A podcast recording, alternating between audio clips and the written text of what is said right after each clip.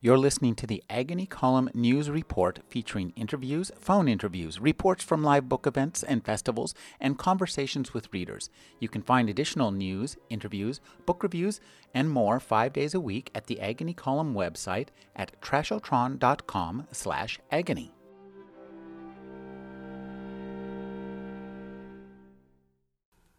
I conclude says Yoshida Hayato, the still youthful author of an erudite monograph on the true age of the earth, surveying his audience of 80 or 90 scholars, I conclude this widely held belief that Japan is an impregnable fortress is a pernicious delusion.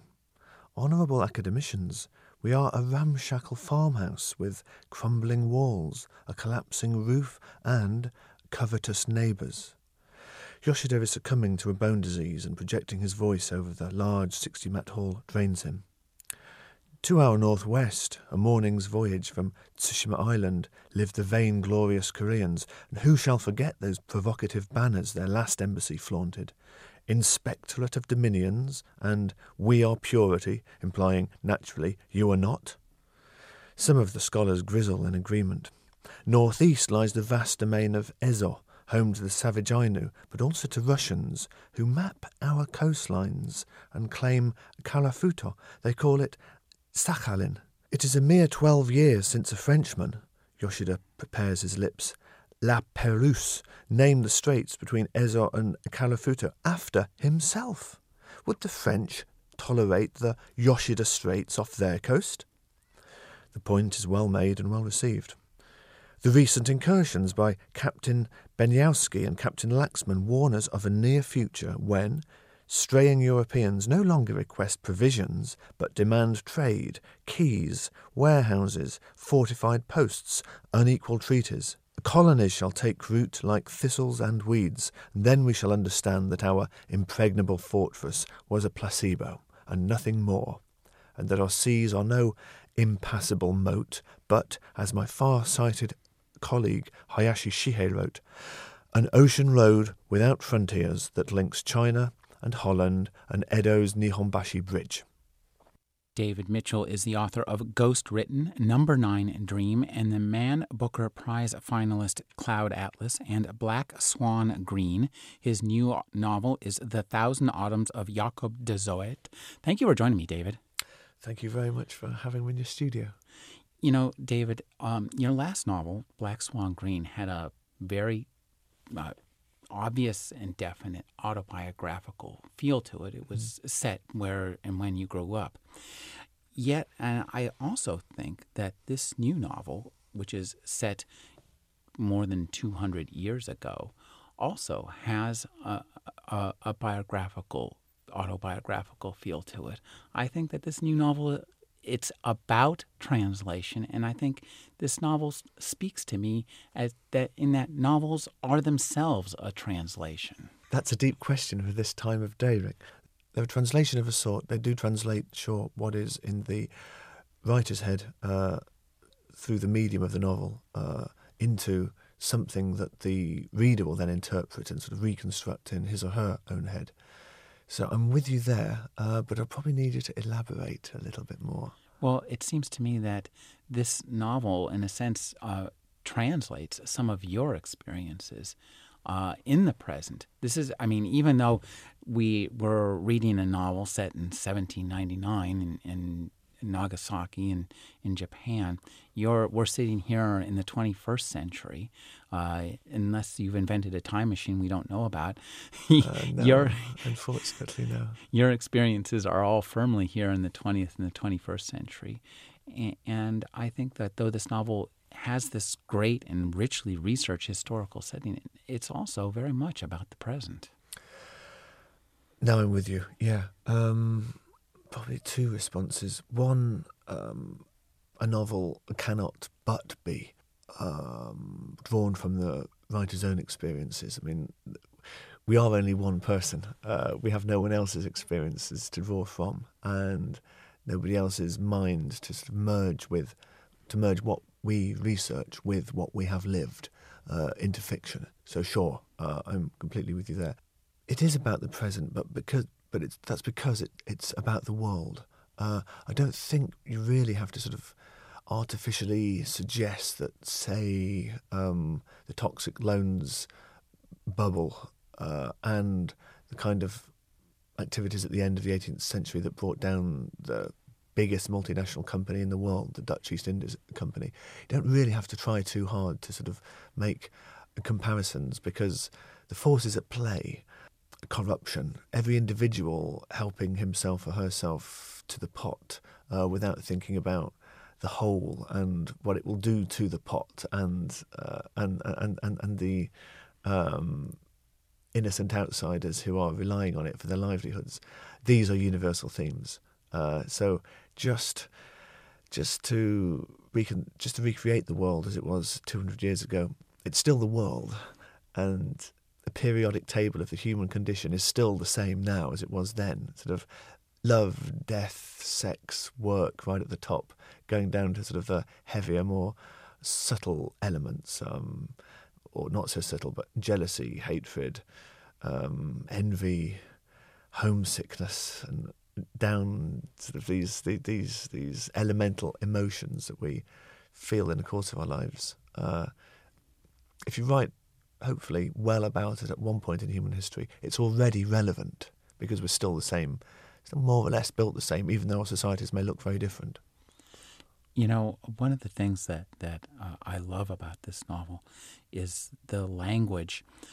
And the language itself seems to be uh, also translation seems to me to be something and interpretation seems to be at the heart uh, of this novel or one of the many hearts of this novel. It's one of the hearts sure. Uh, at first I was afraid that the fact that the Dutch don't really understand the Japanese very well, the Japanese don't really understand Dutch very well, and the British who arrive towards the end don't understand either very well. I thought this would make the novel more or less impossible. So I started off thinking, how can I avoid the problem by rather implausible subplots justifying how one translator or a few speakers could gain fluency in another language group's language only when I gave up doing that did the novel really begin to take off. And only when I thought, actually, no, this is something I can use. An as- uh, I can use this as an asset. They don't understand one another very well, but but that's not necessarily a problem if I handle it right. If, for example, I have uh, a main character who is a translator, and I show him sort of stuck in the middle of having to translate something that's really way above his fluency level to another group of people uh, who are waiting to hear these imported words of wisdom through his mouth. What would it be like to be in that situation? Uh, well, if you've lived in another country, then you know. If you've tried to learn the language, uh, it's uh, it's not easy. But uh, it also gives you a position of power because even though you're not fluent, you are the best there is, uh, and you can kind of say what you want. You can mistranslate a hundred into a thousand and keep the spare 900 that, that will be winging your way, for example. Language is power, and to think about translation is actually to think about power.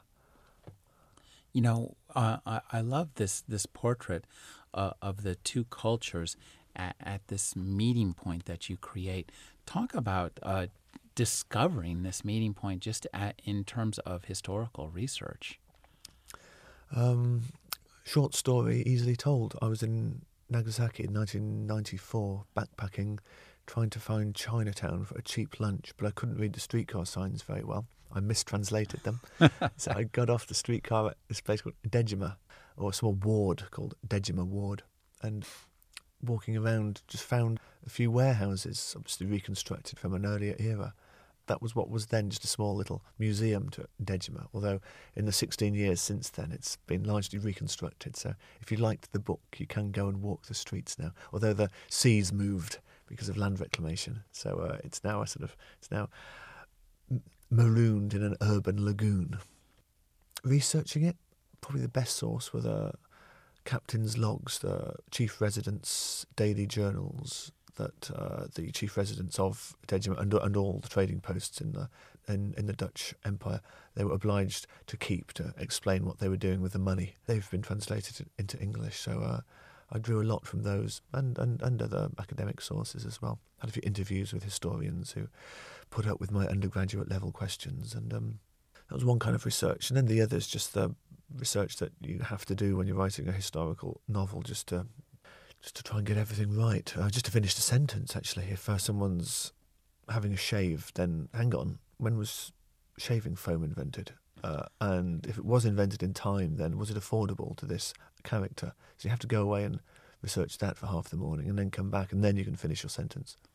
Boy, that sounds challenging. One of the this book has lots of drawings in it. Did you do those drawings yourself, or? Uh, my mum did some, and my uh, they were both artists in, in, in, in earlier lives. So uh, I've got some great free in-house uh, art resources to draw from, and there's some um, engravings from the 18th century, some mm-hmm. medical texts that are now happily out of a copyright. So uh, the engravers won't come banging on my door looking for royalties. One of the things that, that I think is really interesting about this book is the the portrait you give us of, of the, the Japanese culture. And it's a culture that is uh, closed off, but yet that when we look at it, the, the bureaucracy that, that we encounter right at the beginning, I mean, that seems positively modern. Yeah. Um, the Japanese state has a history of massaging downwards uh, unemployment figures by overemployment. Certainly in the state sector, by giving work to three Japanese civil servants, which one American could do on his or her own. I think it's the way the country works. It worked very, very well in the immediate post war period, of course, extremely well indeed. So uh, I'm not knocking it. Confucian states also China would be the most striking example, sort of a, have a tradition of of large state bureaucracies, and when the historical winds are blowing in their favour, it turns them into a powerful economic superpower, and when not, it doesn't. But of course, from their point of view, we're the weird ones. From their point of view, what do you just sort of throw people to the wolves like this when their when their usefulness is expired? How can you do that? You know, so from that perspective, laissez-faire, devil take the hindmost philosophy and ways of building state institutions is equally strange. Now, one of the things that, that I found uh, that I really enjoyed about this book was to just see how uh, powerful the, the, the Dutch were in this world. This is, I mean, these days, the Dutch are not so powerful. So, so talk about this kind of. Uh, they uh, kicked most people's butts in the World Cup, though, didn't they? Yes, they did. uh, the Dutch, yeah. Well, the heyday was the 17th century, uh, and and and for for some decades, then they were the global economic powerhouse. Nature gave the Netherlands nothing but mud. Uh, there's nothing there, so they had to invent whole new ways of making money it's a fitting symbol that New York emerged from New Amsterdam. Really, it's um, they invented the futures market. They invented the stock exchange. They invented the public limited company. They they, they invented the global corporation. Way way above their numerical weight class, really, the Dutch, and they established a seaborne trading empire. They didn't own that much because it's an expensive business. Is owning you, know, uh, you have to pay vast amount of troops they owned trading posts uh, through which they acted as middlemen. Fabrics coming out of China, silks, uh, India as well, of course, copper, silver, and for a while gold coming out of Japan, sugar, coffee, slaves coming out of uh, Java, it's now Indonesia and Malaysia. So this is how they made their money, they made a lot of it for a while. But by the end of the 18th century, by that point, they really were punching above their weight class, and uh, they no longer had the uh, resources to defend what they owned. So, when the Dutch and the British found themselves on opposite sides of the Napoleonic Wars, then uh, the British sailed around the globe and helped themselves, and that was kind of the end of heavyweight Dutch power on the world scene. The British sort of gave them back Southeast Asia after the Napoleonic War to help prop up uh, the new kingdom of the Netherlands, which for a while included Belgium, uh, to act as a sort of bulwark against France. But uh, uh, the game was more was more or less up for them by them. But but but they're still a resourceful nation, and uh, they they've always realised the world doesn't owe it a living, and uh, and there's even now a lot to admire. I think about the Dutch state and the way it um, conducts their business talk about uh, creating the characters and, and the, the character arcs in this novel because we at the beginning of the novel we meet uh, Jacob de Zoet and t- tell us who he is and, and where he came from for you. I mean, what how did you choose this character out of all the people that you could have created? And his stem cell from which he grew was really the scene where we go on to Dejima for the first time, and I, I, I have to sort of broadband a lot of Japanese and Dutch names, a lot of information at the reader all at once. All well and good, but the risk of doing that, and I do have to do it. Uh, we are going into a new world here, and there's a lot of information to tell. But the risk of doing that is that, of course, the reader gets sw- swamped in it, unless there's quite a powerful, compelling drive through that.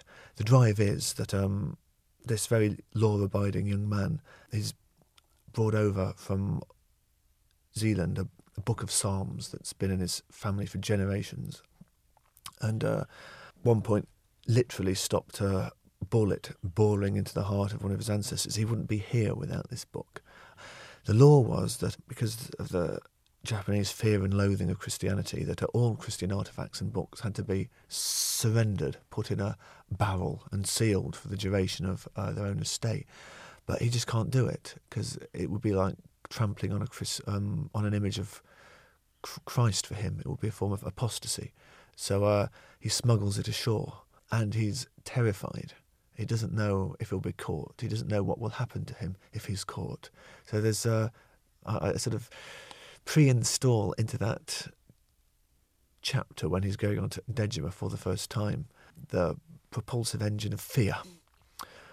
And I really wanted to keep that, and he sort of grew either side from that scene, from that chapter. This means he has to be somewhat pious, somewhat God fearing, in what I soon found out was um was was a very impious, very non God fearing milieu it's a nest of vipers when where everyone is in it just for themselves, and that sort of moral uprightness that defines him and defines his story arc as well.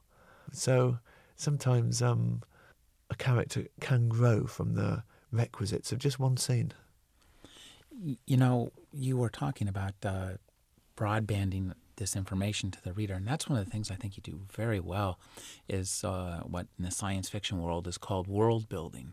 Because mm, I have to say that almost none of this was in any way familiar to me. I mean, I know a little bit, knew a little bit about the history, but what you do so well in this novel is immerse us in a completely new world and build that world for us both visually so that we can see it um, in as a movie as we read the book, but also socially and culturally, and uh, with a lot of uh, very subtle nuances uh, in terms of the the culture clash.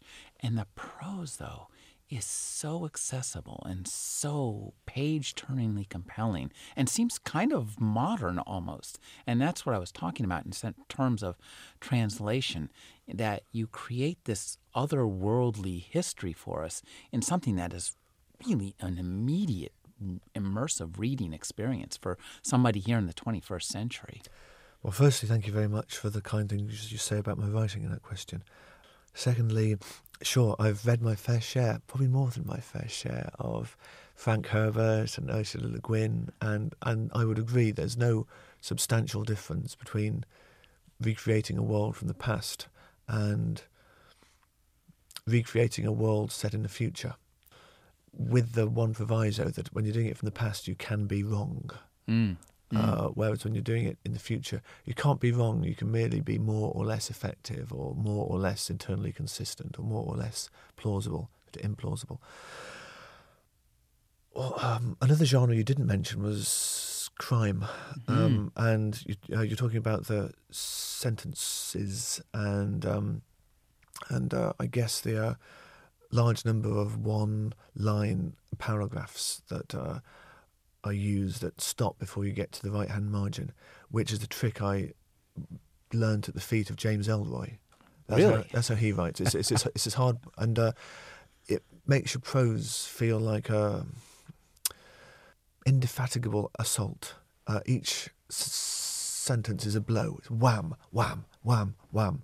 Uh, if your eye doesn't reach the right hand margin and then have to jump back to the left, then it gives your prose an unbroken, fluid feel. You're also reading more vertically Mm-hmm. from top down as opposed to left, right, left, right, left, right, like a um, like you're watching a, a tennis match, Mm. uh, and which of course is more Japanese when you're reading from the top down. It also obliges you to actually think about haiku. Uh, you've got to do got to do a heck of a lot in one sentence, in a short sentence, before you touch the right hand margin, and that means each word has to work harder. It means there's no room for flab, and it means you have to pack as much as you can, as thoughtfully as you can, into as small a suitcase as you can get away with. That was the ground rule I set for the novel quite early on, and um, I quite like the idea. Historical novels we associate with historical costume dramas on TV where people talk in these terrific, mellifluous yet very, very long sentence with few full stops or periods, and the, the punctuation you meet is commas, parentheses, semicolons, colons, and in a Proustian sense, relative clause after relative clause, rather like this sentence here. You've probably forgotten the beginning of the sentence, and I certainly know I have, and yet we can go on and on and on. This is how sort of it is perceived people used to speak in history. I mean, they didn't, but uh, this is what we've inherited from the 19th century novelists who, are, who, who, who, uh, and Proust himself, who did write like this. The idea of actually throwing that out the window and writing like James Ellroy, yet it's a historical novel with people wearing wigs, uh, that really appealed to me. So um, that was one of the uh, items in the sort of short stylistic constitution. Every novel does have, if the writer realizes or realizes it or not, but it's good to be aware of it. Now, one of the things I think was so great about this novel is the the way you uh, uh, orchestrate the the tone. At the beginning, this novel it's it's hilarious, it's funny, and, and it's one of the things I like. It's very surreal and kind of absurd in a way. It, it, it's it plays like a like a a, a, a um, Terry Gilliam movie almost. It's just it's filled with wow. all these weird details and and and the the language is really funny. At one point, somebody uh, says something's hoity-toity, and and I, I just love the way that that that you uh, do that. Thank you. Uh, I'm grinning like the Cheshire Cat. Uh, that means I'm doing my job. I'm, that means I'm learning how to do my job uh, well, moderately well, I guess. Uh, learning, anyway. Uh, you never stop learning about writing. Um, language, language. Did you see Humour. that it's Um, kind of surreal? I mean, that's kind of the way. The, my experience of this book, it's it's kind of surreal at first because it's so odd. My experience of the world is that it's regularly surreal. Just, just uh, front page of the New York Times this morning was uh, a, contained a photograph of Hillary Clinton and uh, I think the U.S. Defense Secretary uh, at the demilitarized zone between South and North Korea, and through a window, uh, a North Korean troop was peering at them. They were ignoring him. He wasn't quite sure what these people were doing there or who they were. That's surreal. uh, uh, the word surreal can is seven letters long, and four of them are real, and only three of them are sur. Uh, reality is surreal. uh, and I guess looking back through the telescope of time, which is what a historical novel is, uh, then we see things that aren't around now more, which would strike us perhaps as more surreal now than did then. And people, hopefully, if they're still human beings doing radio interviews 300 years from now, they m- or writing historical novels set now 300 years from now, they might look back at our world now and thinking, wow, they were a whacked out bunch. They really were. Uh, how surreal. Yet to us, it's our everyday lives. Uh, could you talk about? Uh, I mean, you spent eight years in Japan, didn't you? I did, I did. And that can often feel quite surreal as well to a visitor, but not Mhm. to the Japanese. It's where they live, which is the point. Uh, speak about Japan. Um, Yeah, I mean, it must that, that your your time there must have informed this book. yeah, yeah, oh, the, the book wouldn't exist without it, most certainly. I wouldn't have been in Nagasaki without it. Uh, Mm. had I not been there. Uh, might not have been a writer. I don't know. Maybe I would have been, but perhaps a somewhat different writer. Um, I'm I'm happy to talk about it. Uh, um, but it's a bit hard to know where to start. It was a big chunk of my life, uh, eight years, nine years. What made you go there in the first place? Um, uh, a young lady. Oh, Mm. and and she became your wife, is it? Uh, that would be the great version of the story. Uh, that um, reality can be a bit more complex than that, but uh, uh, and it is. I'm being evasive, aren't I? Okay, okay. No, uh, she wasn't my wife, but uh, but but we parted on very amicable terms, and uh, and she's a friend. Well, um, when you went there, did you speak the language? Were you were you as out of, as much a fish out of water as as uh, Jaco is? Yes, yes, I was. Yeah, yeah. So uh, going back to your early your earlier autobiographical point, which I suppose I was evasive about that question too, but uh, yeah, um, that's a good way to put it. I was as much a fish out of water as Jacob is. Um, you're using the perfect Dutch pronunciation, Oh, okay. Jacob, which is fine. And if you're happy with that, do. Uh, I'm I'm I'm uh, I'm using the long tradition of anglicising Jacob into Jacob, but uh, but there's something for translators to think about, isn't Mm, it? mhm. Which version should we use? Stories form a, a, a really important part of this novel. I mean, there's so many references to stories and the import of stories in our lives. There's a great line, "Ink, you most fecund of liquids," and uh, then there's another line, "When shaving thinks Jacob, a man rereads his truest memoirs."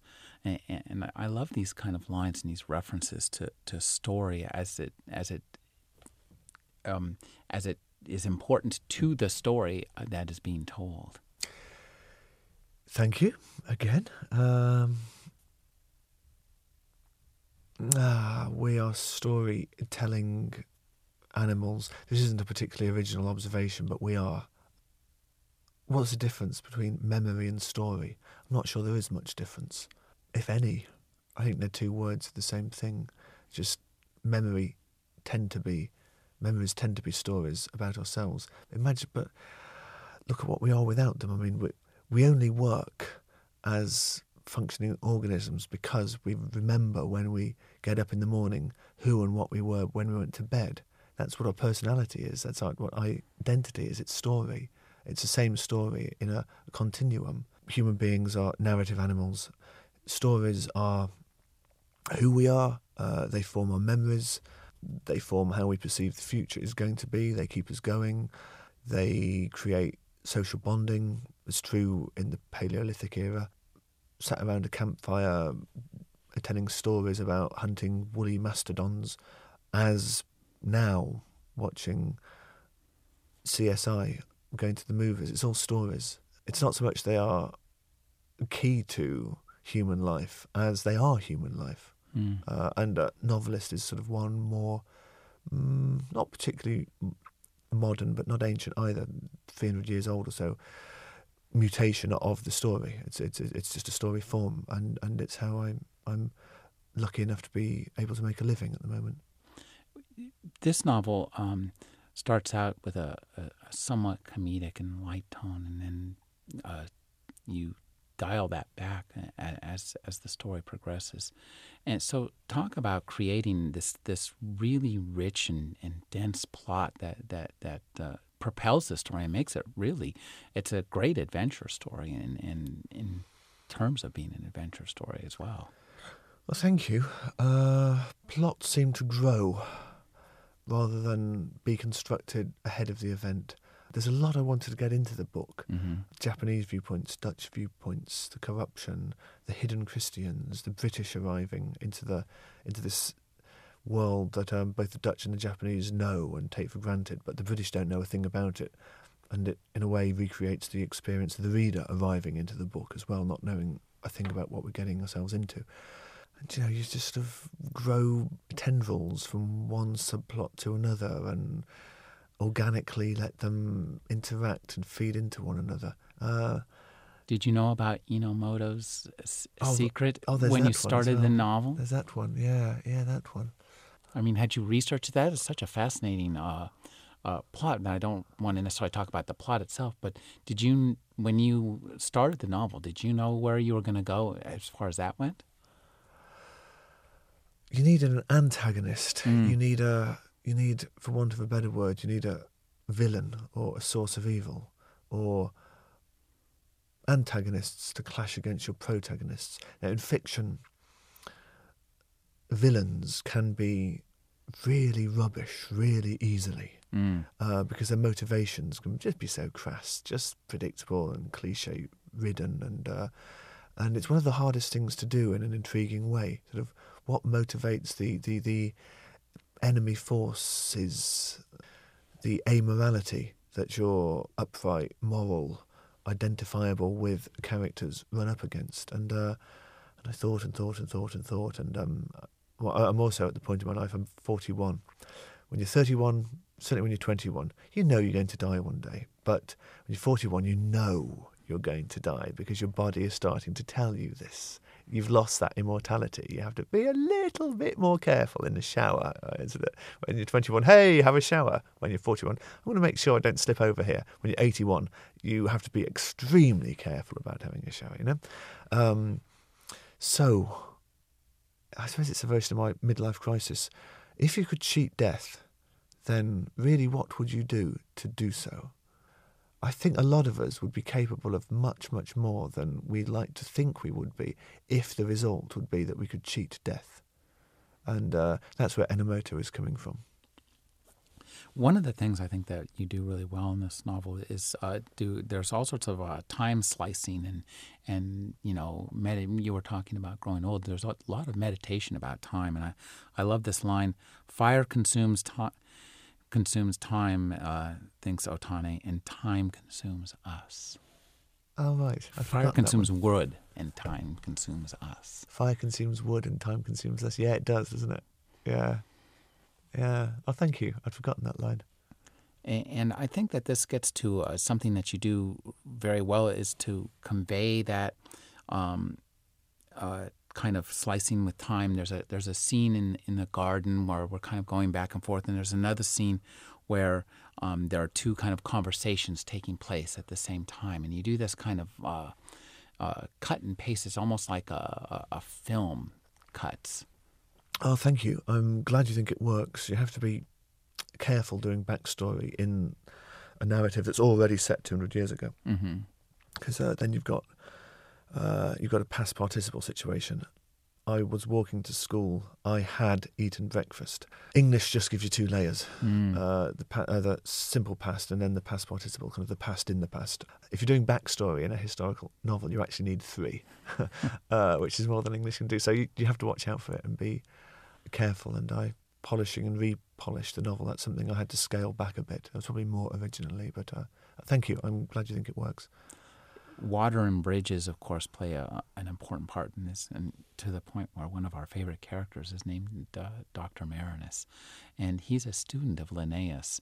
Uh, so, talk about creating this part of history because you know what? One thing that I found really interesting is that it always seems, no matter when a novel is set, science always seems to be on the verge of some huge revelation about life, about humanity, about what it means to be on this earth.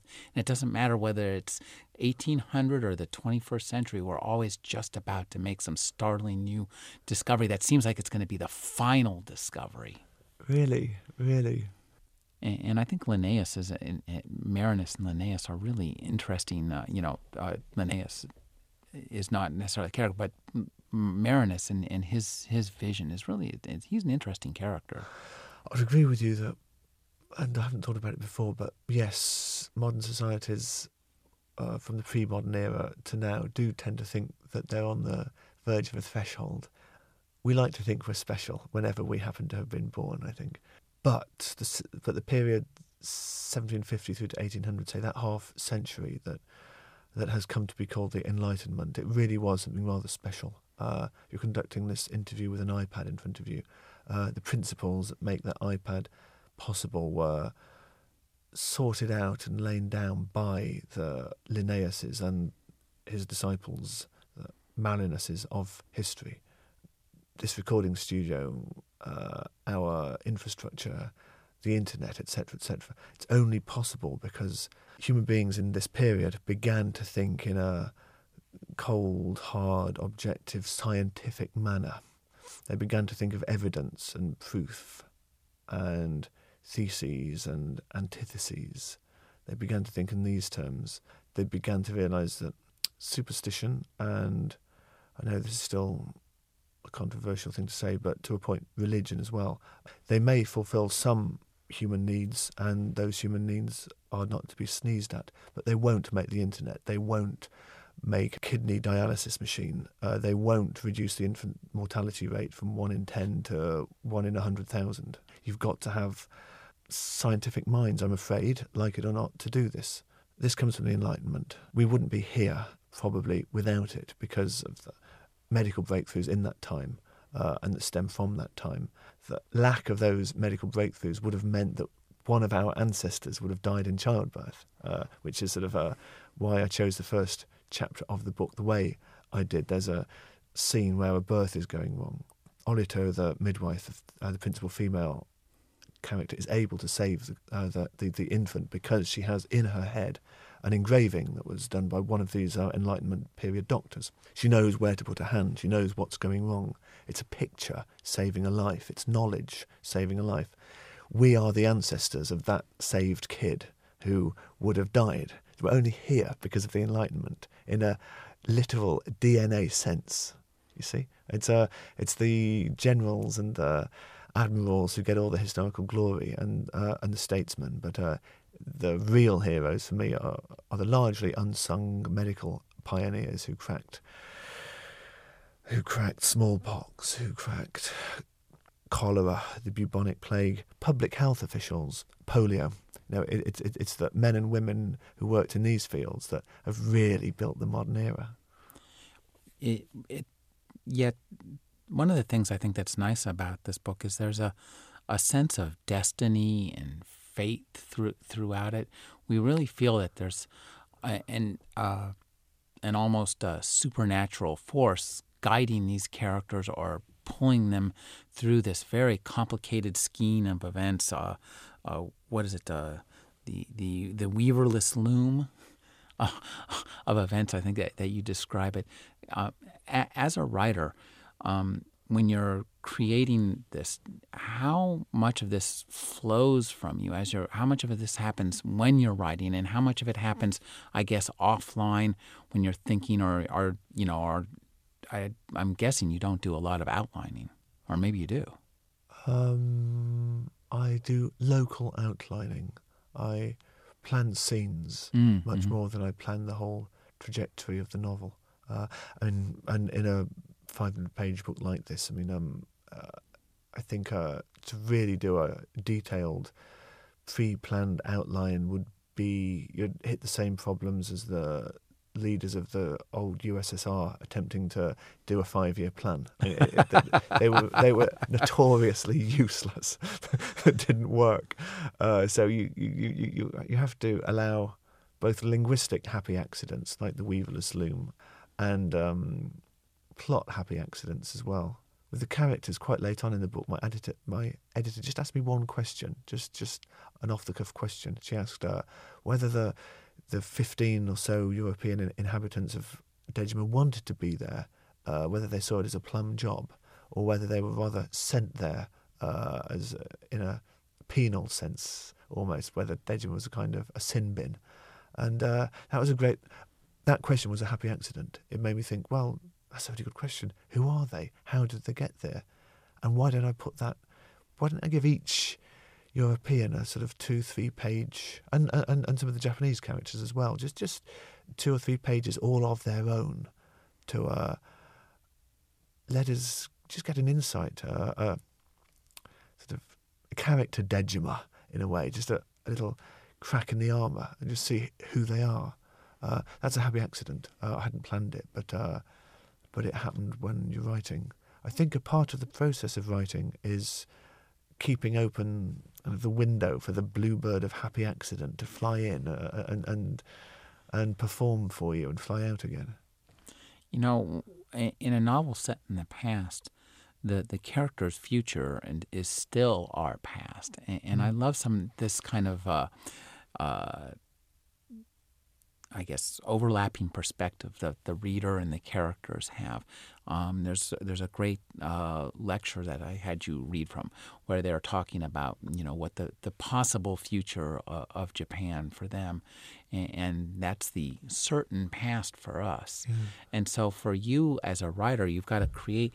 You're operating from the perspective of knowing what's going to happen but yet your characters are op- have no idea what's going to happen. And so it strikes me that creating characters who don't know what's going to happen historically when you do know what's going to happen historically must be something of a challenge.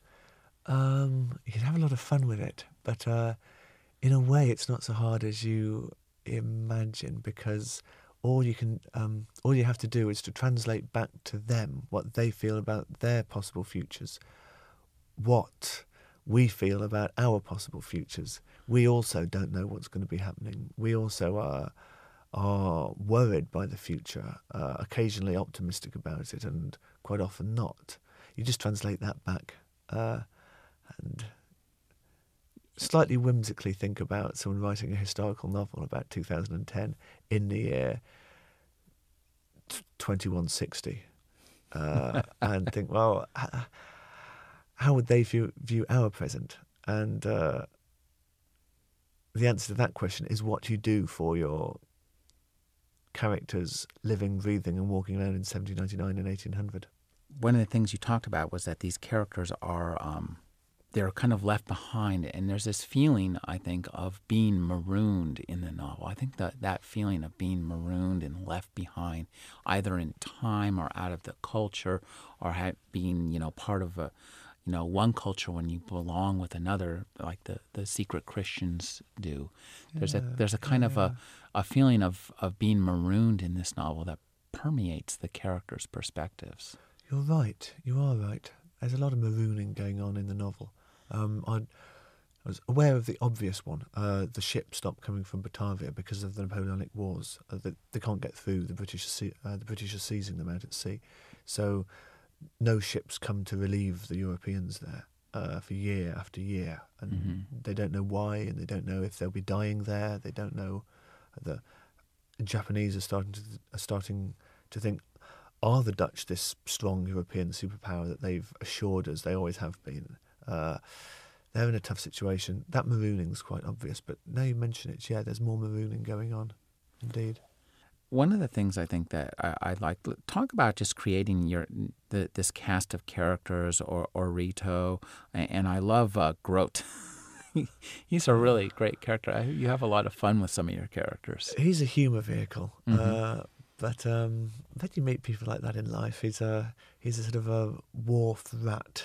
He's a uh, not educated, but wow, he's got a sharp mind. Uh, he's got a brilliant command of practical economics. Uh, you would want him running your hedge fund as long as, well, actually, you wouldn't because you'd be afraid he'd run off with your money. But uh, he would be an ancestor of of people who brought about the toxic loans systems and did very, very well out of it and got out before it crashed, uh, I'm sure. But um, talking about humour earlier, fiction, prose without humour, it's uh, it's it's indigestible. Mm.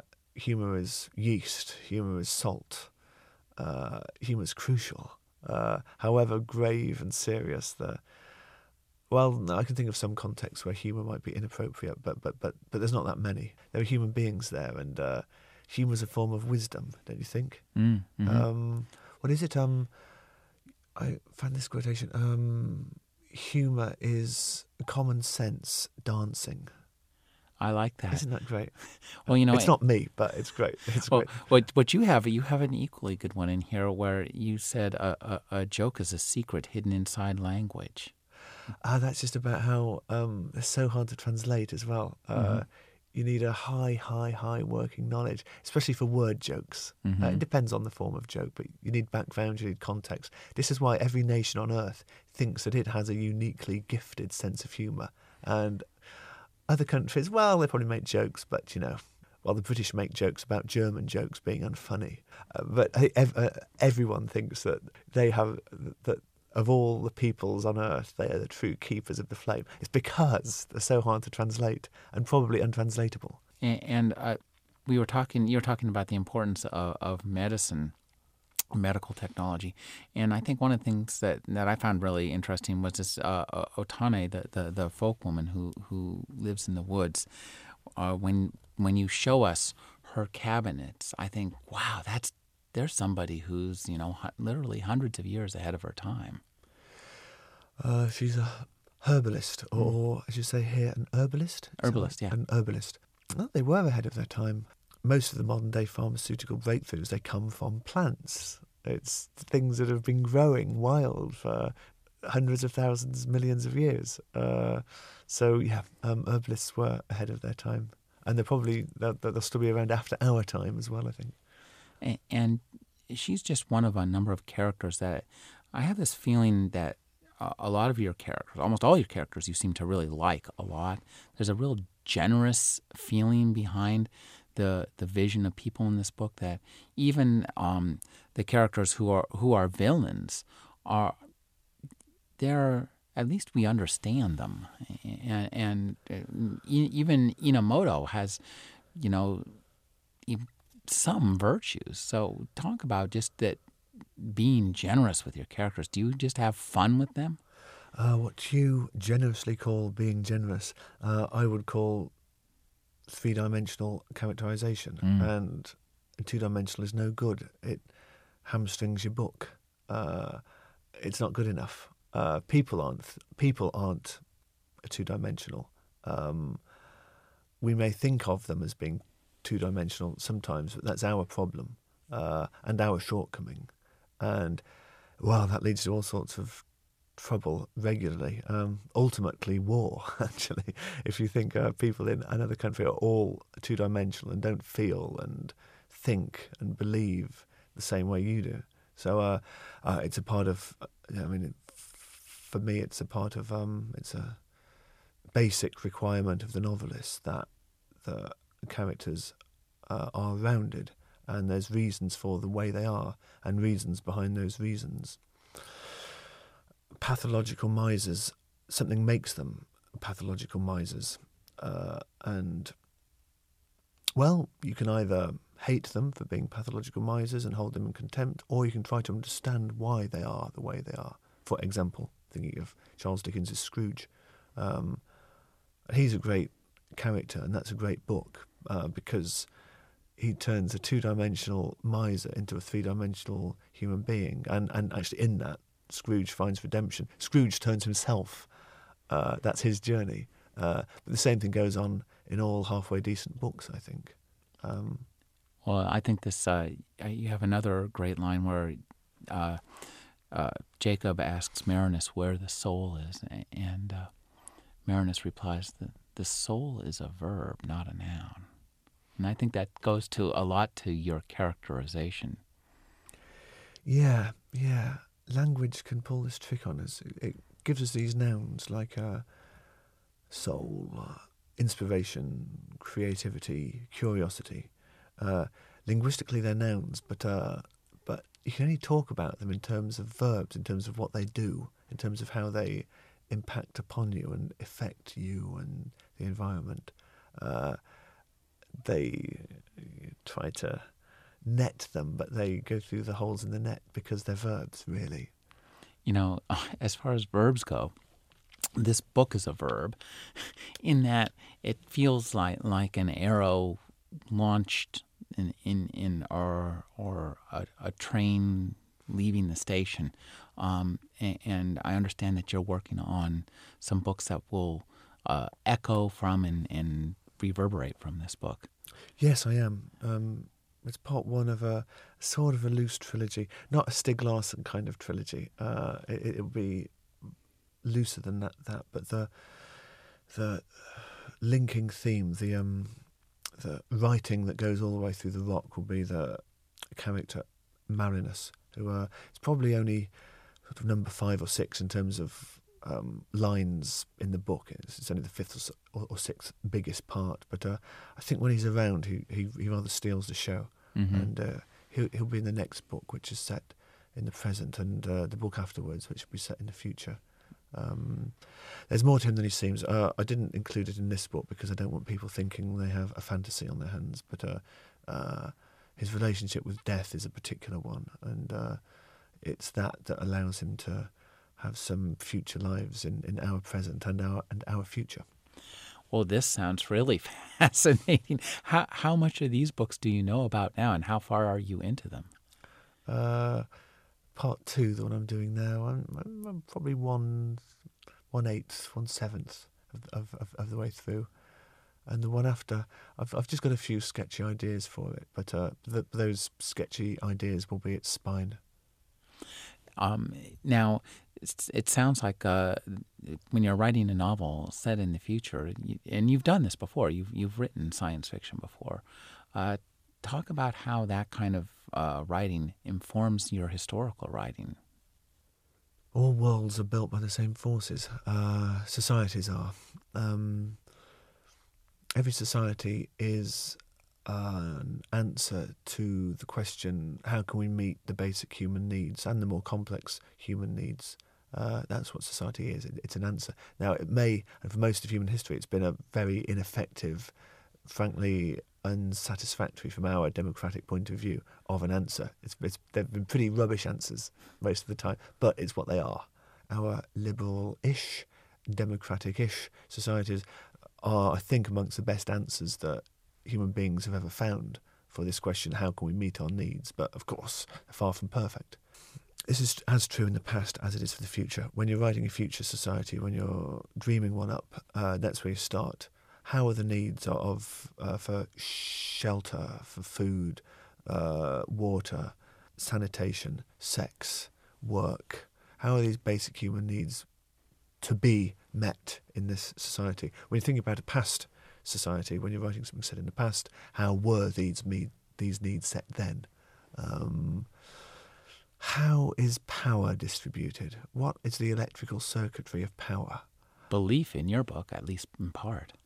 Uh, that's always true. Yeah. Um, when I was talking, I'm, I'm, I'm, aware now. I was bracketing superstition and religion uh, in together when I was talking about the Enlightenment. I mean, to a degree, I'd like to retract uh, some of that and, and, and, and just say that there have been times when both religion and science have worked very well together. Uh, for a long time, it was the Christian church that kind of kept literacy alive in Western Europe, and, and, and, and uh, that shouldn't be forgotten, I think. Uh, it's not always a clean dichotomy. Uh, between the two. And belief, yeah. Uh, belief can achieve some beautiful, wonderful, powerful, society improving things. And if I don't necessarily believe in God, I do believe in belief. So, I suppose the short answer, that was a long answer, the short answer, there's less difference between the past and the future and creating worlds set in the two, respectively, as they might appear. I've been speaking with David Mitchell. His new novel is The Thousand Autumns of Jacob de Zoet. Thank you for joining me, David. It's my pleasure. Thank you for having me.